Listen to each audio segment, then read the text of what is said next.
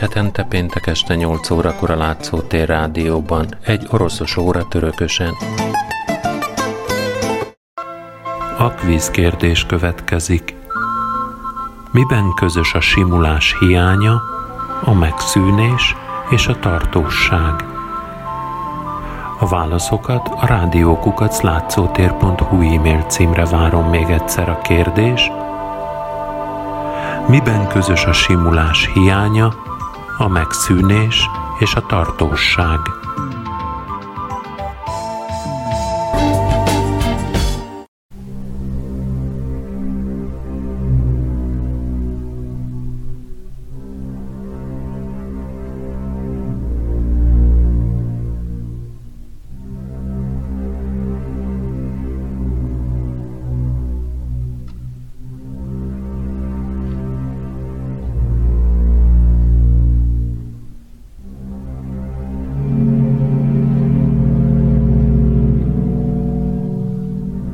Orosz szimbolista költészet hét jelentős alkotója közül a legutóbbi alkalommal Fyodor Kuzmics Szologub, Valeri Jakovlevics Briusov és Konstantin Dimitrievics Balmont költészetével ismertettelek meg benneteket.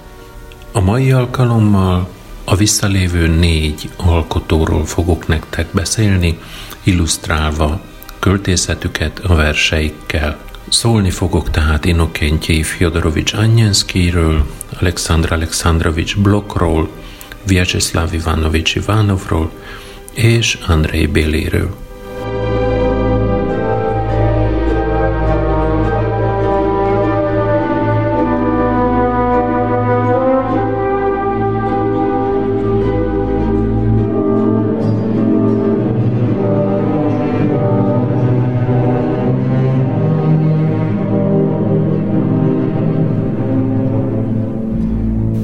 Inokentjei Fyodorovics Anyenszki 1879-ben végzett a Pétervári Egyetem bölcsészkarán. Ezt követően klasszikus nyelveket, antik irodalmat és irodalomelméletet tanított a Cárszkoje Szilói gimnáziumban és a felső nőiskolán. A híres klasszika filológus professzor Zelinski mellett Anyenszkinek is nagy szerepe volt abban, hogy a századforduló orosz értelmisége élénken érdeklődni kezdett az antik kultúra iránt. Verseket Anyenszki még az 1870-es években kezdett írni, de élete során csak egy verses kötetet adott ki, Halk dalok címmel 1904-ben.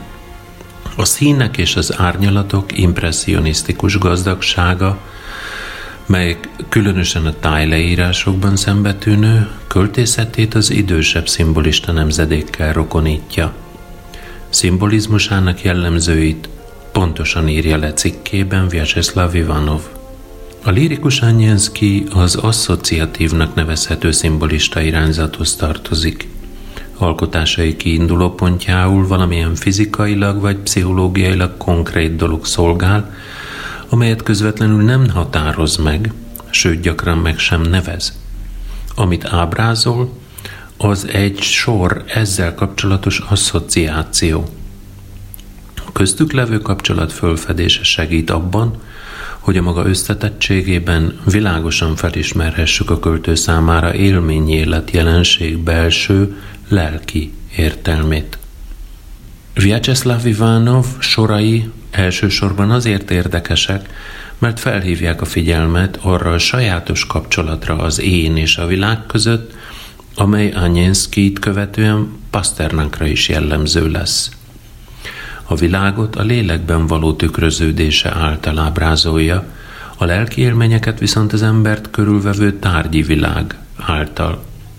Anyenszki költészetének újszerűsége amelyik a szimbolista és akmeista nemzedékek közötti közvetítővé is tette, szembetűnő a Ciprusfa Szelence című verses kötetében, amely 1910-ben a költő váratlan halálát követően jelent meg. Itt erősen érződik, hogy Anyenszki főleg a fiatalabb szimbolista nemzedékekkel ellentétben olyan szimbólumokat teremt, amelyek nem a transzcendencia vagy az általános jelentések felé irányulnak, hanem az emberi pszichikum és az azt körülvevő tárgyi világ közti megfeleléseket fejezik ki. Ez a francia szimbolistákkal rokonítja Anyenszki költészetét.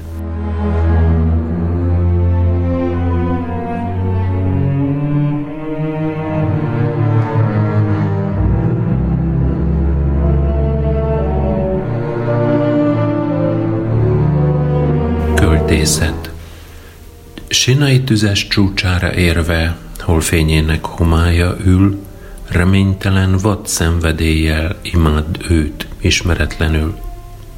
De fussa kék tömjénködétől a dicsőség koszorúját megvetve, fussa templom éjből, ne halld meg papjai szavát. A messzeségbe, óceánba merülve áhítosz csodát, keresd a sívó pusztaságban sarulja megszentelt nyomát.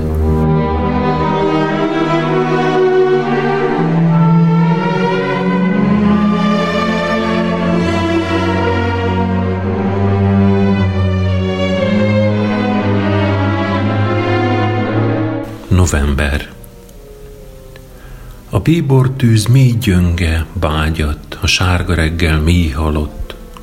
Tegnapról mára már az ágak hálózata sem változott. Egy vigaszom maradt. A képen fehér ezüst vonásokat láthatok ott is, hol setéten a tusba mártottól szaladt. Köd fogja lett a nap korongja.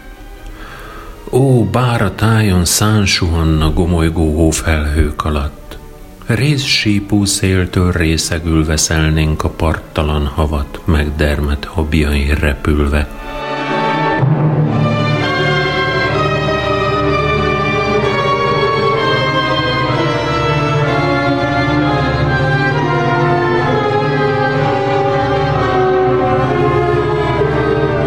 A visszatérés búja – a dom színes ablakait már nem aranyozza az az úr, a korál vihara is elszállt a sötét boltozat alól. Az északi kapun beléphet a néma árnyak sora most, de sápat angyala az ének, katizmát még nem olvasott. Poros búcsú sugárban égve imával meg nem váltott védke nyomasztja a leélt napot, mint Botticelli angyal álma, aranyló fürtöt hullatott elnémult hangszere nyakára.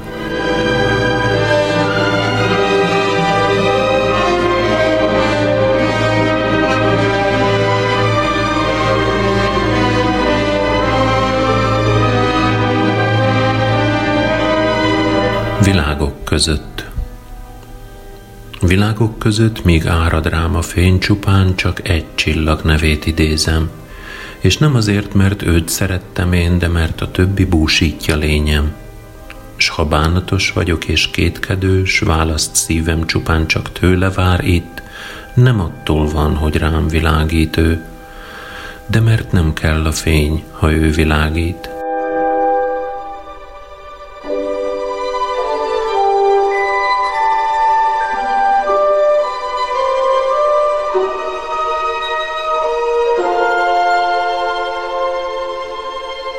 Anyenszki verseiben fontos helyet foglalnak el a városi civilizáció mikrokoszmoszának tárgyi részletei, az óra, az inga, a balkon, a városi lakás párás ablaküvege, a málló háztetők, az utcaköveket belepő sárga hó, a kis vasúti megálló vagy a pályaudvar, a vagonok, a gőzmozdonyok, a talpfák, a bakter a fölösleges lámpással, a félholt legyek az elfeledett bódén és hasonló prózai részek alkotják a nem én világának terét, melynek dinamikája az én életéről mesél.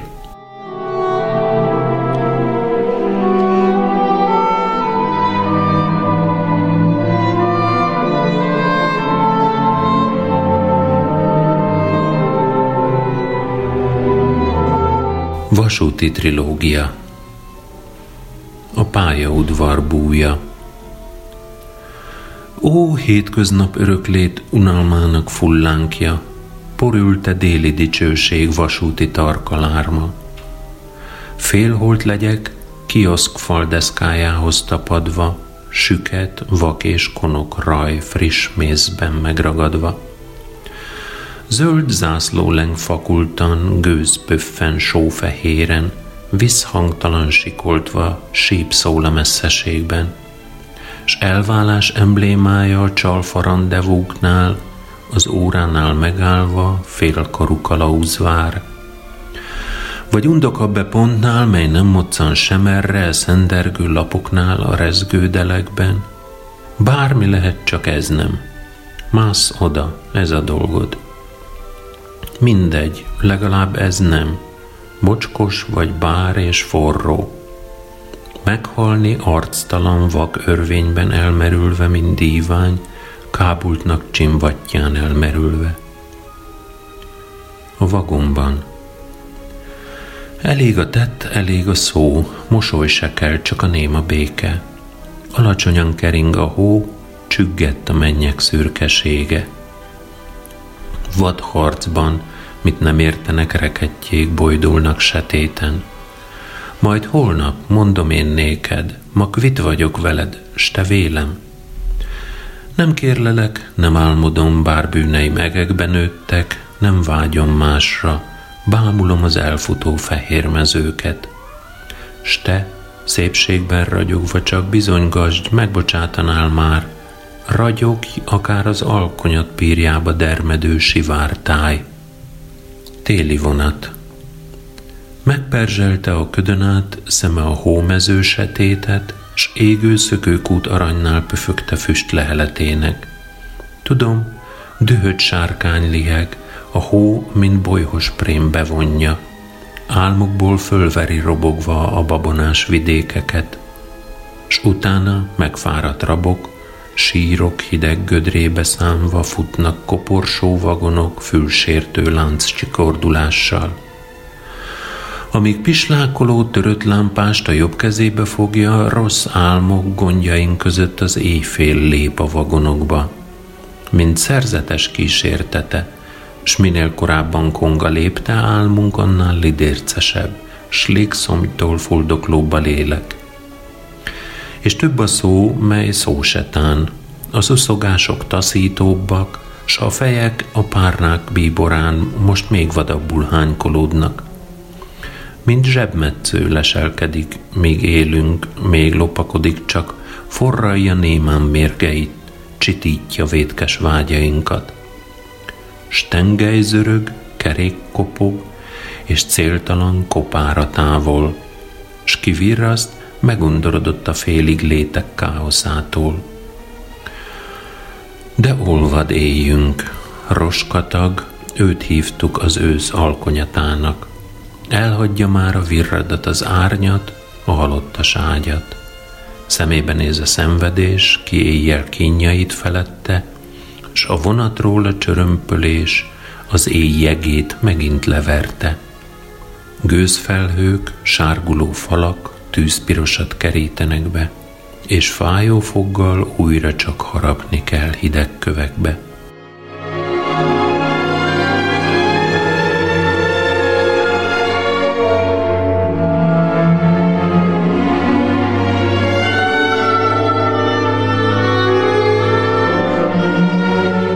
Teljesen érthető Anyenszkinél, hogy az urbanisztikus elemeknek óriási szerepük van a modern emberi lelkének ábrázolásában. Megfogalmazása szerint a szimbolizmus a költészetben a város gyermeke.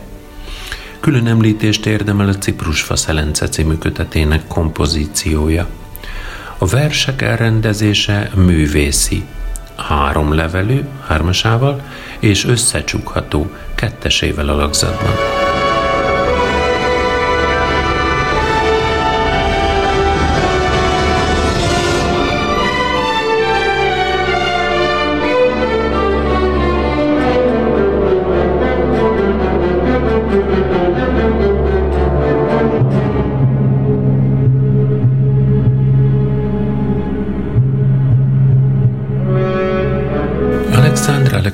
Alexandrovics Blok Pétervárot született 1880-ban. Édesapja a Varsói Egyetem jogi professzora, külön élt költő édesanyjától, aki maga is írónő, műfordító volt, Blok gyerekkorában dédapja Beketov Pétervári Egyetemi rektor családjában nevelődött. A család őrizte a magas nemesi kultúra hagyományait, és minden nő a lendőköltő nagymamája, édesanyja és két nagynénye is irodalmár volt. Ennél fogva nem meglepő, hogy Blok öt éves kora körül már verseket kezdett írni. Előbb jogi egyetemre járt, végül 1906-ban a történelmi filológiai kart végezte el. 1897-től írta első komolyabb verseit.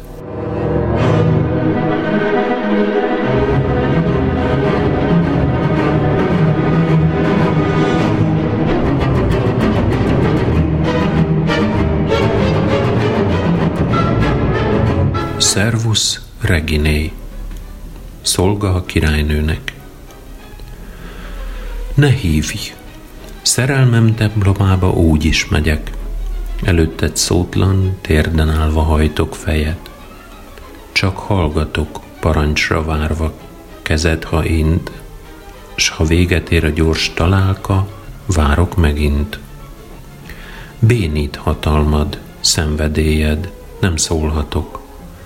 Vagyok szerelmed, vagy cseléded, s mindig rabod.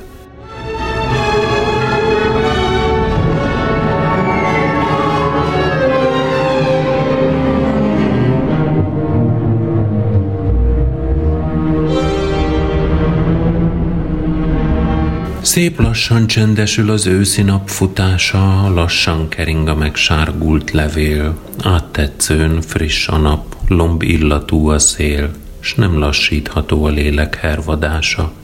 És így öregszik napról napra már, s ha sárgán hull a lomb, keringve, szállva, úgy érzi, úgy emlékszik, úgy találja, hogy sok korábbi ősz nem volt ilyen sivár.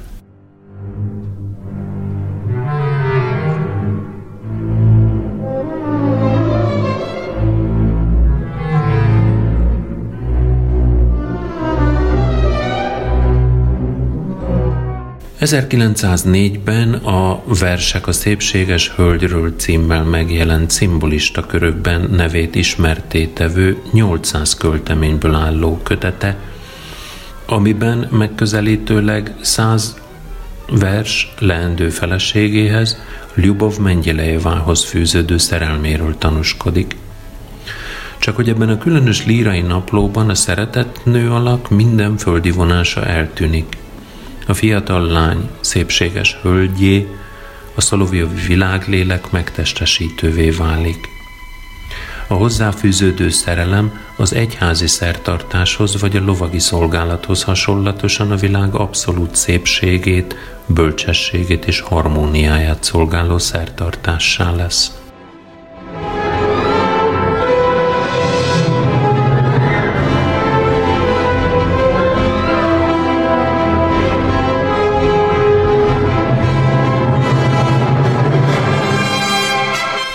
Májusi alkonyok, alkonyok.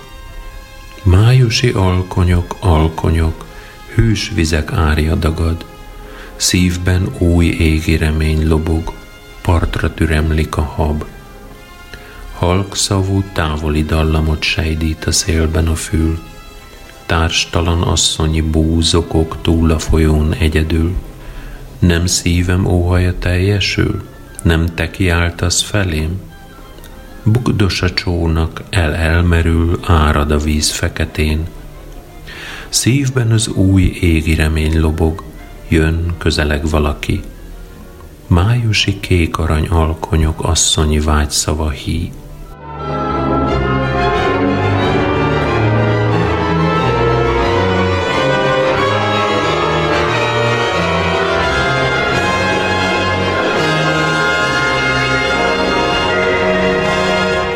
Válaszutak című kötetben jelentek meg először Blokk későbbi, 1906-ban született költeményeinek meghatározó bohóciáték és hasonmás motivumai.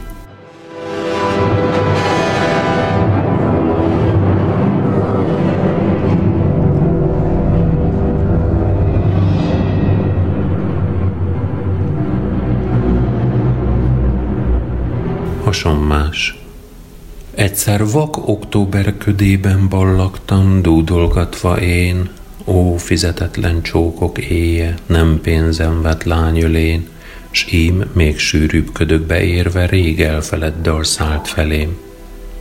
S feltámadt ifjúságom álma, s te mintha élnél, mintha még, s elragadott az álmok álma, eltűnt a szél, vihar, sötét.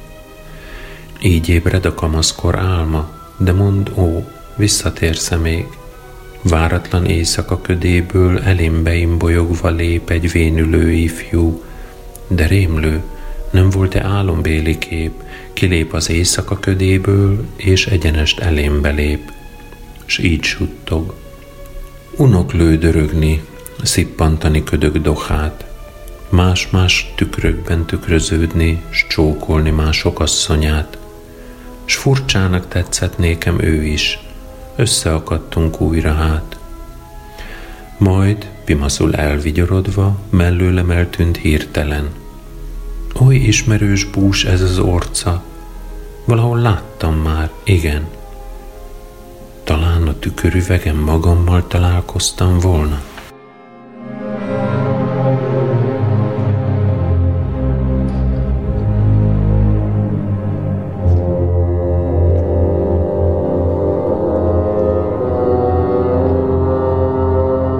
Blokk második, verses könyv című kötetének központi magját a városról szóló versek képezik.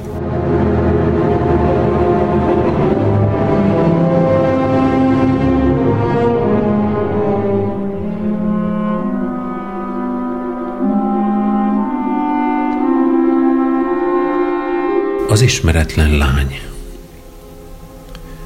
Este felé a vendéglők fölött már forró, füllett és sötét, s részegri csajtól terhes mindenütt az erjedő tavaszi lét. A messzi és poros sikátorok között dácsák unalma kél, aranyló cégérperec csikorog, és gyermeksírást hoz a szél. S a pár festett sorompon túl, ahol az este hűs árkokra száll, karapját félre csapva udvarol meg annyi vicces jó madár. A tóvizére evező csapott, és valahol egy nő sikolt, s az égen, amely már mindent megszokott, bambán grimaszt vág fenn a hold. És esténként az egyetlen barát borom tükréből visszanéz, s titkos, fanyar nedvétől hatva át, mint én, fásult mámorba néz. A szomszédasztaloknál tétlenül álmos lakályok állnak őrt. Néhány részeg mered szemekkel ül, s in vivo veritaszt üvölt. Én esténként, amint eljő a perc, vagy ez csupán csak álmodom, sejembe burkolt lány alakja lejt a ködben úszó udvaron. A részegek közt lassan elhalad, kísérő nélkül, egyedül, szelíd parfüm és kötfelhő alatt az ablaknál csöndben leül. Rugalmas sejme könnyedén lebeg, ős babonákat hint veszét, kalapján gyásztollak sötétlenek, gyűrűk szorítják kis kezét. Közelségétől kővédermedek, sötétlő fájtlán nézek át, s szemem varázsos partnak integet, s varázsos messzeségbe lát. Sötét, nagy titkok őre lettem én. Másnapját kaptam örökül, s a lelkem minden egyes rejtekén fanyar bor szülte mámorül. Agyam mélyén hajlongva lebbenő nehéz structollak ringanak, s a messzi parton mindent elnyelő mélykék szemek virágzanak. A lelkemet tengerkincs tölti meg, s nekem nyílik csupán az ár, Igazad van, terészek szörnyeteg, az igazság a borban áll.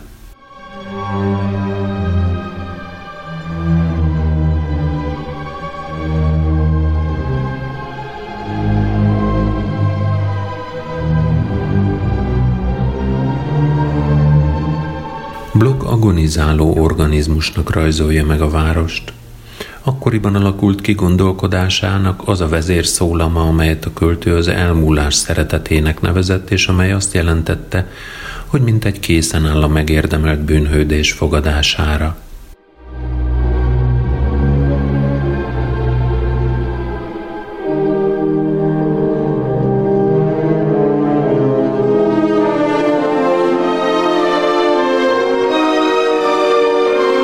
Őszi kívánság Kimegyek az útra, messze nézek, tépázza a szél a bokrokat.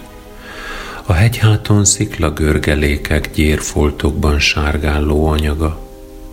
Dúl az ősz, a völgyet nem kíméli, a temető mesztelen maradt, de a falvak sűrű berkenyéi lángoló pirossal izzanak. Ott a bokrok sűrűjébe veszve szilaj kedvem táncol, zeng, nevet. Ruhát színes, hímes ujja messze meg megvillan, hívón integet. Ki mosolygott be a börtönömbe, ki hívott a régi útra? Tán egy koldus, ki zsolozsmát dönögve bandukolt az úton szaporán. Nem kérdeztem senkit, merre térjek. Könnyű lesz a föld nekem nagyon. Kocsmazókban pihenek, s a részeg Oroszország hangját hallgatom. Éneklem szerencsém, borba rontott ifjúságom elszállt éveit. Fűzfáid bújával könnyed ontok, s szeretem roppant térségeid. Hány hal meg úgy, szabad, ifjú délceg, hogy sohasem szeretett. Mérhetetlen föld, adj menedéket, hogy is élnék, sírnék nélküled.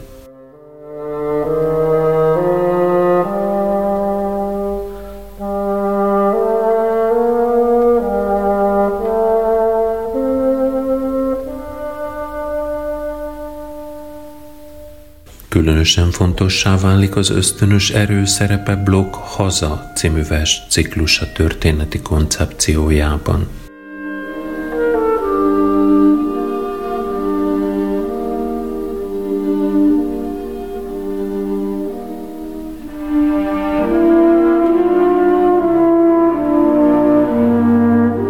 Orosz hon. Álmomban is csodás az orcád, ruháidat nem illetem, titkot rejt álmom, s Oroszország titkában lát téged szemem. Oroszhon, folyók, néma falvak, ősbozótok, téres terek, mocsarak, lápok, őszi darvak, rontó varázsló mesterek. Hol vad népek serege ellep hegyet, völgyet, pusztát utat, s égő faluk rőt fénye mellett ropják iszonyú táncukat, hol bűbájos gonosz boszorkánya gabonára bajt igéz, s cicázik havas úti póznán bak ördög és pucérli dérc. Ahol a roskat háztetőre zúgó hófergetek szakad, s a lány a hűtlen szeretőre feni a kést a hó alatt. Hol utat, ösvényt elcsigáznak az eleven furkós botok, süvítő orkán, csupasz ágak közt ős mondákat sustorog.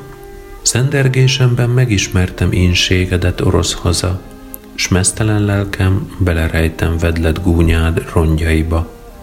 Az ében bús ösvényt tapostam.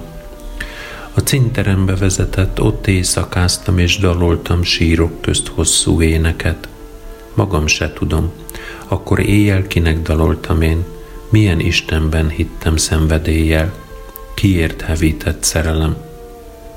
Elringattad oroszhon áldott az eleven lelket, s íme az eredendő tisztaságot ő folttal nem mocskolta be. Titkot rejt álmom, s Oroszország titkában téged lát a szem. Álmomban is csodás az orcád, ruháidat nem illetem,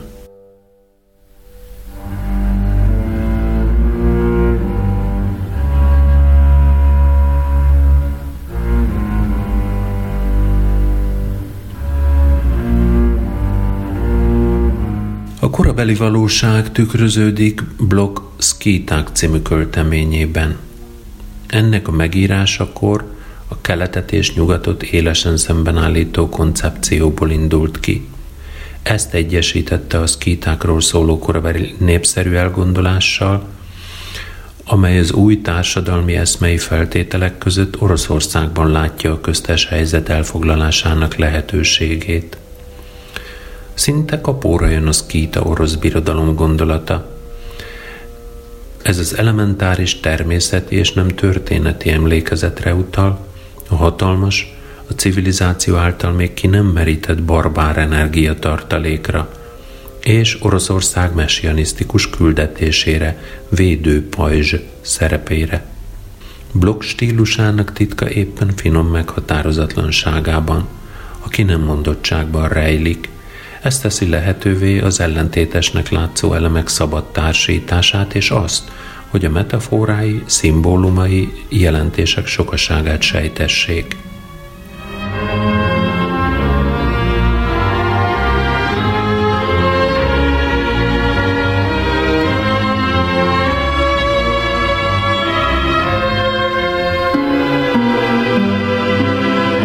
Szkíták. Ti milliók, mi még többen vagyunk, hát keljetek csak harcra vélünk. Mi szkíták Ázsiából származunk, mi ferdeszemmel prédát lesve élünk. Nekünk egy óra, nektek századok. Mi, mint alázatos cselédek, két ellenséges faj, a mongolok s Európa közt verünk leéket. Kohótok korszakok kovácsa lett, vihart nyomott el mormolása, és rémálomként érte lelketek messzinas Lisszabon bukása. Ti mind kelet felé vigyáztatok, csiszolva, lopva gyöngyeinket, s nagy gúnyosan csak arra vártatok, mikor lőttök halomra minket. De itt az óra, zúdul ránk a baj, és mind sokszorozza veszteségünk. Eljő a perc, és meg lehet, hamar sok új pesztrumra sújt lemérgünk. Te ó világ, amíg van még erőd, míg édes gyötrelem remektet, az őstalányt sugárzó szfinx előtt, mint Ödipusz, légy bölcs, pihenj meg. Oroszhon, szfinx. Gyászol vagy ünnepel, korom sötét vérben ázva, csak néz, csak néz, csak néz reád, figyel, hol istenítve, hol gyalázva, mert úgy, ahogy a mi vérünk szeret, nem adatot szeretni néktek. Ti rég nem tudjátok, van szeretet, amely ha kell megöl, s megéget. Mi mindent szeretünk, hideg számok tüzét, s az égi látomásokét is. A galnak értjük finom szellemét, s a germán hűvös lángeszét is. És nincs feledve Párizs pokla sem, akár Velence hűvös árnya, s a táj, hol illatos citromterem, s Köln sok füstös ház óriása. Kedves nekünk a vérszín és a sok folytó füllet szaga halodban. Védkünk talán, hogy zsenge csontotok nehéz mancsukban összeroppan? Mi rég megszoktuk azt, hogy vaskezünk keményen fogja lovainkat. Mi minden vadlovat megfékezünk, s betörjük rablányainkat. Hát gyertek, szörnyű háborúk helyett békés karunk ölelni tárjuk, hüvelybe kardjaink, amíg lehet, legyünk testvérek és barátok. S ha nem, minékünk nincs mit veszteni, a hitszegéshez mi is értünk, tirátok fog majd átkot hinteni sok késő kóros nemzedékünk. Ha kell, majd őserdőket írt karunk, s hová a szép Európa szárnyal utat hagyunk, felétek fordulunk sötét ázsiai pofánkkal.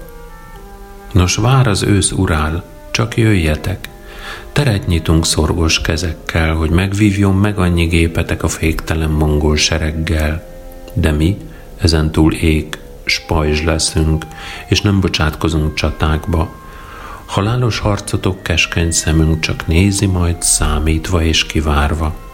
Nem mozdulunk, amint bősz hunhadak hullát rabolnak, városokra törnek, a templomokba ménest hajtanak, s fehér testvért égetnek, ölnek. Utolszor hát, téri észre, ó világ, emelt békés munkát kohóit.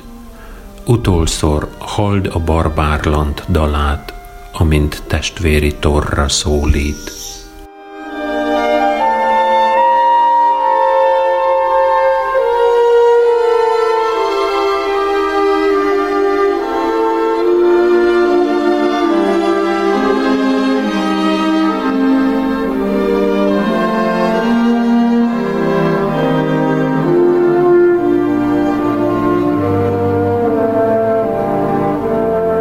Andrei Béli mellett Vyacheslav Ivanovics Ivanov dolgozta ki a szimbolizmus korának legjelentősebb kultúra elméletét. A Moszkvai Egyetem történeti filológiai karának elvégzése után 1886 és 91 között a neves ókor történész Theodor Mommsen szemináriumának volt résztvevője Berlinben. 1903-ban, amikor már négy esztendeje a történettudományok doktora volt, az orosz emigráció Párizsi Társadalomtudományi Akadémiáján tartott előadásokat, amelyek megalapozták a Dionysos kultusszal kapcsolatos csak nem 20 esztendeig tartó kutatásait. 1905-ben Ivanov visszatért Oroszországba, és a szimbolizmus elismert teoretikusa lett.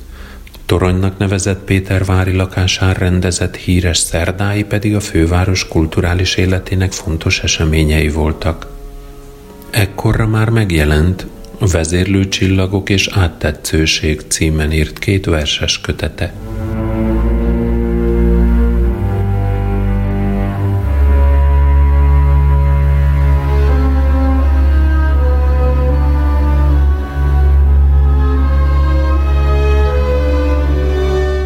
Szerelem Villámperzselte két fatörzs vagyunk, két láng, melyek sötét erdőben égnek, két szálló meteor fénylő szövétnek egy végzet, s két nyílhegyel suhanunk. Két lóként egyre egyig átvonunk, s az oldalunkba egy sarkantyú mélyed. Egy pillantása van kettőnk szemének, s két gyönge szárny, egy álmot hordozunk. Halk árnyékpárként ketten gyászolunk szent sírhalom márvány kövére hullva, s az őszi szépség szunnyadó tanunk. Két szájjal is egy titkot titkolunk, egy szfinx vagyunk a csöndbe elvonulva, s két kézből egy keresztet alkotunk.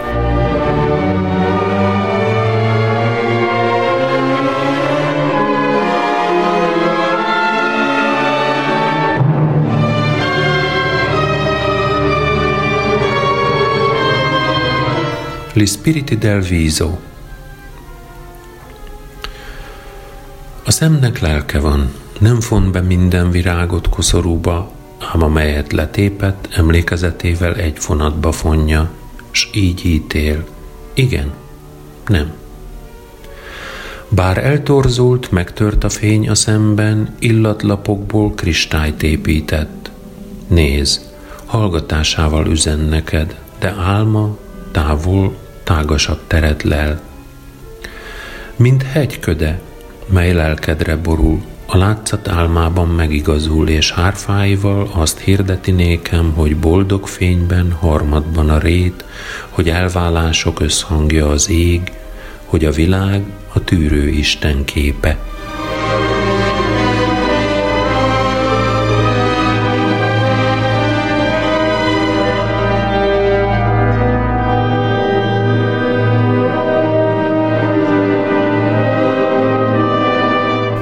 Ősz A földre hult levél ajándék, körötted bíbor sorok, Tündöklő csöndes a halál még, ezüst brokátja rád ragyog. Az alkonyat aranyporán át a távol épp így senyvedez, S hegyek fölé terítve szárnyát, kék szürke búd így lengedez. S a mennyeken sziromlik, ég a holdfény, oly tiszta és fehér, és imaként szállong a néma fákról a lángoló levél.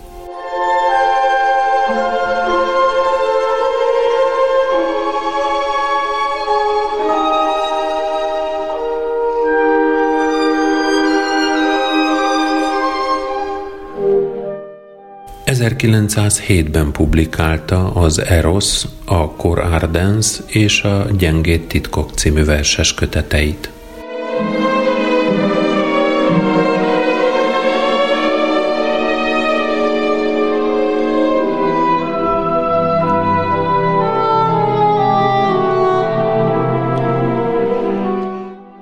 Szeptember Szeptember csöndje kórházrendjével oly rokon, tuberkulózisos láz ég sápadt arcokon. Sürög forog a gondos nővér is szüntelen, s hisszük, az égi orvos segít a betegen. A nővérkével suttog, s ha mindent megbeszélt, köpenyfehérét ormok rejtik, s tiszta ég. Kihűlt a táj, ma már vad hóviharokra kész, midőn a kóros lázat kivágja a sebész.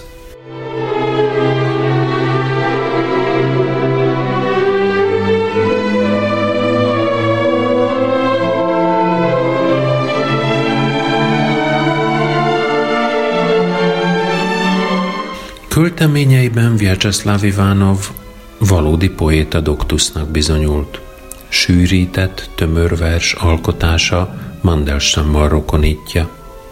Ezt a rokonságot pontosan nehéz megmagyarázni, hiszen Ivanov más eszközökkel teremtette meg sorainak sűrítettségét, mint Mandelstam.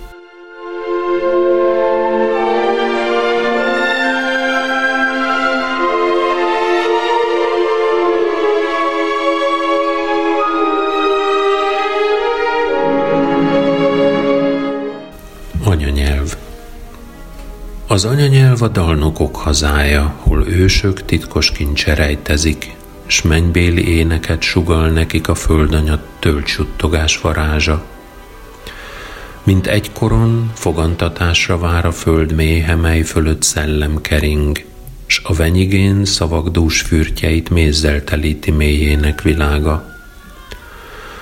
Magasztosan fölfénylik messziről visszhangjaként a szférai zenéknek bölcs láng elemeként ragyogva föl, s a nyelv fény.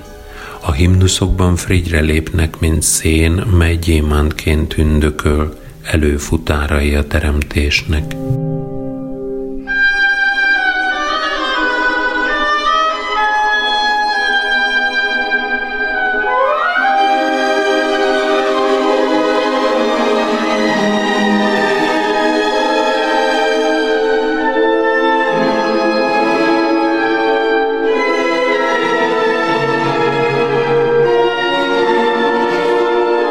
Andrei Béli írói néven alkotott Boris Nikolajevics Bugájev, költő, prózaíró, kultúraelmélettel foglalkozó teoretikus. Moszkvában született, édesapja Európa szerte elismert matematika professzor, édesanyja pedig tehetséges muzsikus volt, és művészi befolyásával igyekezett ellentételezni az apa egysíkú racionalista hatását. Amikor 1903-ban Andrei Billy elvégezte a Moszkvai Egyetem matematika szakát, már megjelentek első versei. A nyugati gondolkodás és a keleti bölcselet egyesítésére törekedett, ezzel megelőlegezve azt a csak napjainkra természetessé váló gondolkodásmódot, amely az Európa centrikusságot meghaladva egyetemes kultúrát és történelmet tételez föl. Béli Oroszország sorsáról tágabb összefüggésekben gondolkodott. Európa mellett érdeklődésének középpontjában az arab és a kínai világ állt. Béli állandó útkeresései közepette jelentős életművet hozott létre. Sem előtte, sem utána nem volt az orosz irodalomban hozzámérhető, merész kísérletezéssel alkotó művész. 1904-ben látott napvilágot Arany égszínkékben című verses kötete – amelyet a magukat argonautáknak nevező és az eljövendő hajnal előérzetétől vezérelt Szolovjov követők moszkvai körének hatása alatt írt. A versekben a nap és az égbolt az ideálishoz való közeledés szimbólumaként jelenik meg. A könyvben rendkívüli színgazdagság uralkodik. Béli aki többek között kidolgozta a színek metafizikáját, nem véletlenül nevezte magát plener művésznek, a színeket pedig szentnek. A drága kő és textil hasonlatokra épülő színeffektusok bősége a szecesszió hatásáról árulkodik. Szecessziós vonások tükröződnek Béli 18. századi groteszk stílus utánzataiban is –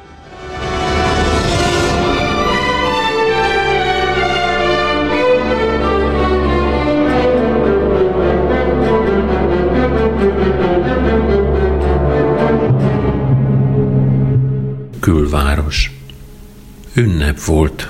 Részegek kurjongattak hangosan. Az utcán házszegleteket kerülve csavargó suhant. Baljósan, feketén kis létrával kezében végdallal futkosott a vén lámpagyújtogató serényen. Az alkony aranyvörösét gyárkémények fették el, s a füst hamuszínű sötét gomolyai az égen.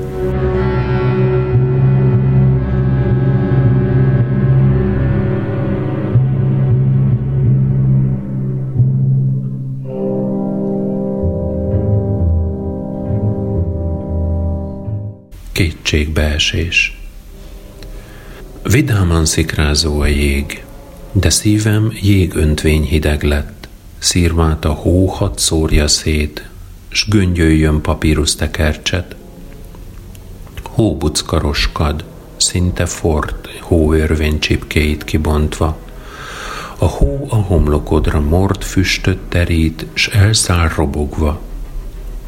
Hasonmásom nyomon követ, végig villam fagyos palánkon, elcsúszik, s a fagyos követ elhagyja, most már én se látom. Ó, lélek, állj, dermedj magad, pejhek, vakítsatok meg végleg, az égbe kopjáitokat szúrjátok utcalámpa fények. Virága hult, kihúnyt napok, eldalolatlan ének lesztek, járjátok lámpa osztagok síkos jégtáncát fényeteknek.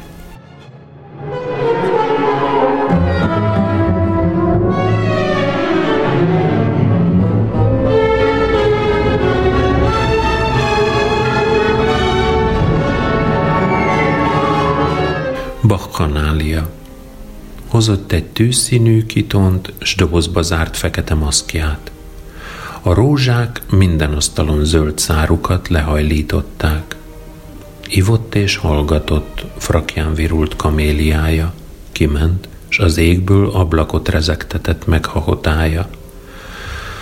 Ott, hol a párkányok felett már gyöngét hajnalfény piroslott, a maszk mögé elrejtezett, s bíbor köpenybe burkolózott, halottnak tettetvén magát. Habzó pesgő folyt pohárba, s véres koporsóját barát két harlakin vitte a házba. Arcviasza előtt megállt mindkettő, keresztet vetettek, s egy félállarcot lezárt koporsó fedélre szegeztek – az egyikük gyász éneket visongott vékony hangunáddal, másik virággal fette be álmodó kaméliákkal. Az odatartott tálba, mint a bor, tűzszínű harmat csordult. Vaspálcával mellét, amint átdöfte már a hosszú orrú.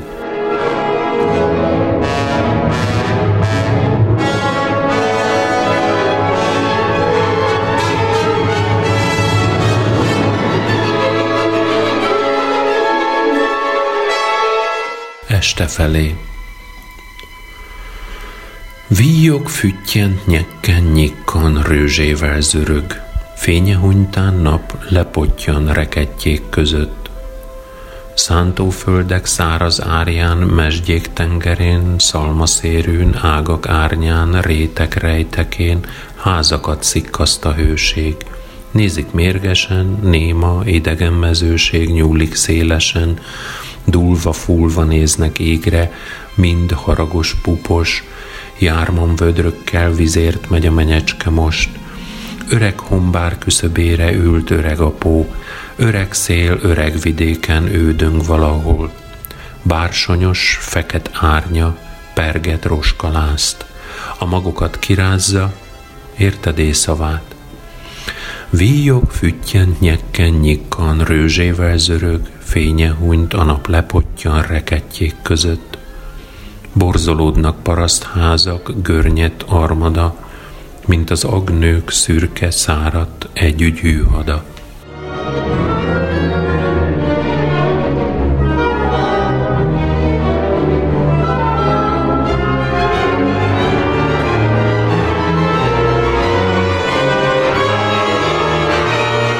Hazám,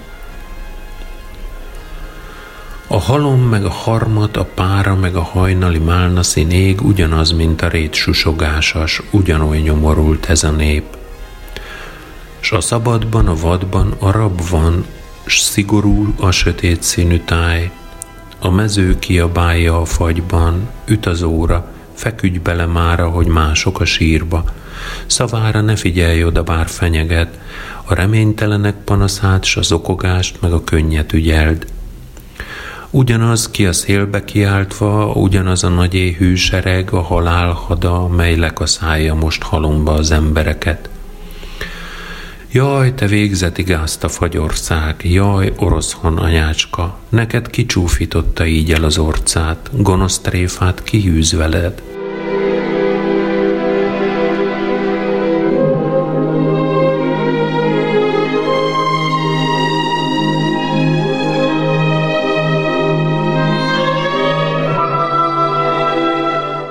Béli a Hamu című kötetet Nyekraszov emlékének szentelte. Ez nem csak a kötet formájában, hanem témájában is megmutatkozik. A tradicionális, a népdalok intonációjának sokféleségét alkalmazó költészeti elemek gazdagsága jellemzi. Az Urna című verses kötet tematikusan kapcsolódik az hamuhoz. Újdonsága a filozofikus líra kísérlete, Ebben sajátos játékossággal kapcsolja egybe a filozófiai kategóriákat a mindennapi létgesztusaival, megteremtve ezzel a féktelen komikum atmoszféráját.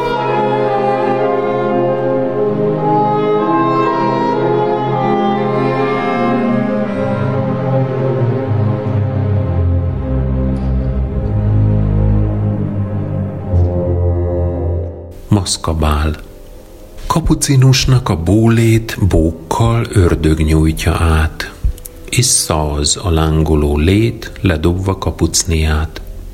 Karcsú ördög, bíbor atlasz, italáért adomány, elragadja egy hatalmas, szenvedélyes, padeszpány, graciős tánc, s ő fecsegve intrikál gondtalanul. Úrnő vendéget vezet be, vendégnőt a házi úr. Penge pendül, kőre koppan, nyűt nyelű kaszája már, a vendégnő csontja roppan, lepleleng, ő a halál. A vendég a néma végzet, ő a tűzszínű dominó, háziasszonya fölébe halott fővel hajoló, s úrnő vendéget vezet be, s vendégnőt a házi úr, és a többi mind fecsegve intrikál gondtalanul. Az ősz bástya női maszka korszázsa alá figyel, az apródot lengyel frajla s mazurka hevíti fel. Jól fésült bakembárdja, boldog és illatot ont.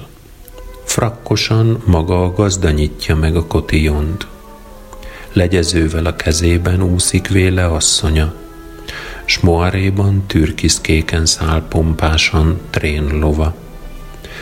Egy komor hang zengve mondja, ítéletetek a halál, s már is messze elbolyongva a dominó valcert jár vendéginővel, sárga csonttal, aki nem más, a halál. Váza roppan, kőre koppan nyűjtnyelű kazája már. Táncolnak a gyerekek mind. Megfordul. Nincs senki ott. Csak taposhat a konfettin, mely pörögve rápotyog. Gonosz tréfák, gonosz maszkok, ez suttogja, és megáll. A gonosz maszk ránka csintott, s messzi lengetáncba száll. Vár, s oldalt a vágta folyhat, ítéletetek halál, s az úrnő fölött suhogtat a dominó vészmadár. Az ezüstös paszománya pántlika fölött remeg, ám az egy atlaszruhásnak karján már is lebeg, Türkiszkék szemében égve, atlasz sál remeg, ragyog. Hárfa sírt fel, s szenvedélye húrja mind elpattogott. Lábát jó magasra dobva járja taktusra apát, jár a bébi, s a sarokba néz, lesi a grandpapát. Jár a bébi, tülje lobban, karcsú teste ringrezeg, és már az előcsarnokban jeges szörpöt töltenek. Ez meg a fényből ébe a kiárathoz siet, fenn a csillagok fejére, hintót hintóraj követ. Bébi álma, grompapája kéjenc kétértelmű bók, s rajzolnak köréje pákat, könnyű lábú ámorok. Álma termek éjterében, árnyék, némán surranó, véres törrel a kezében átfutott a dominó.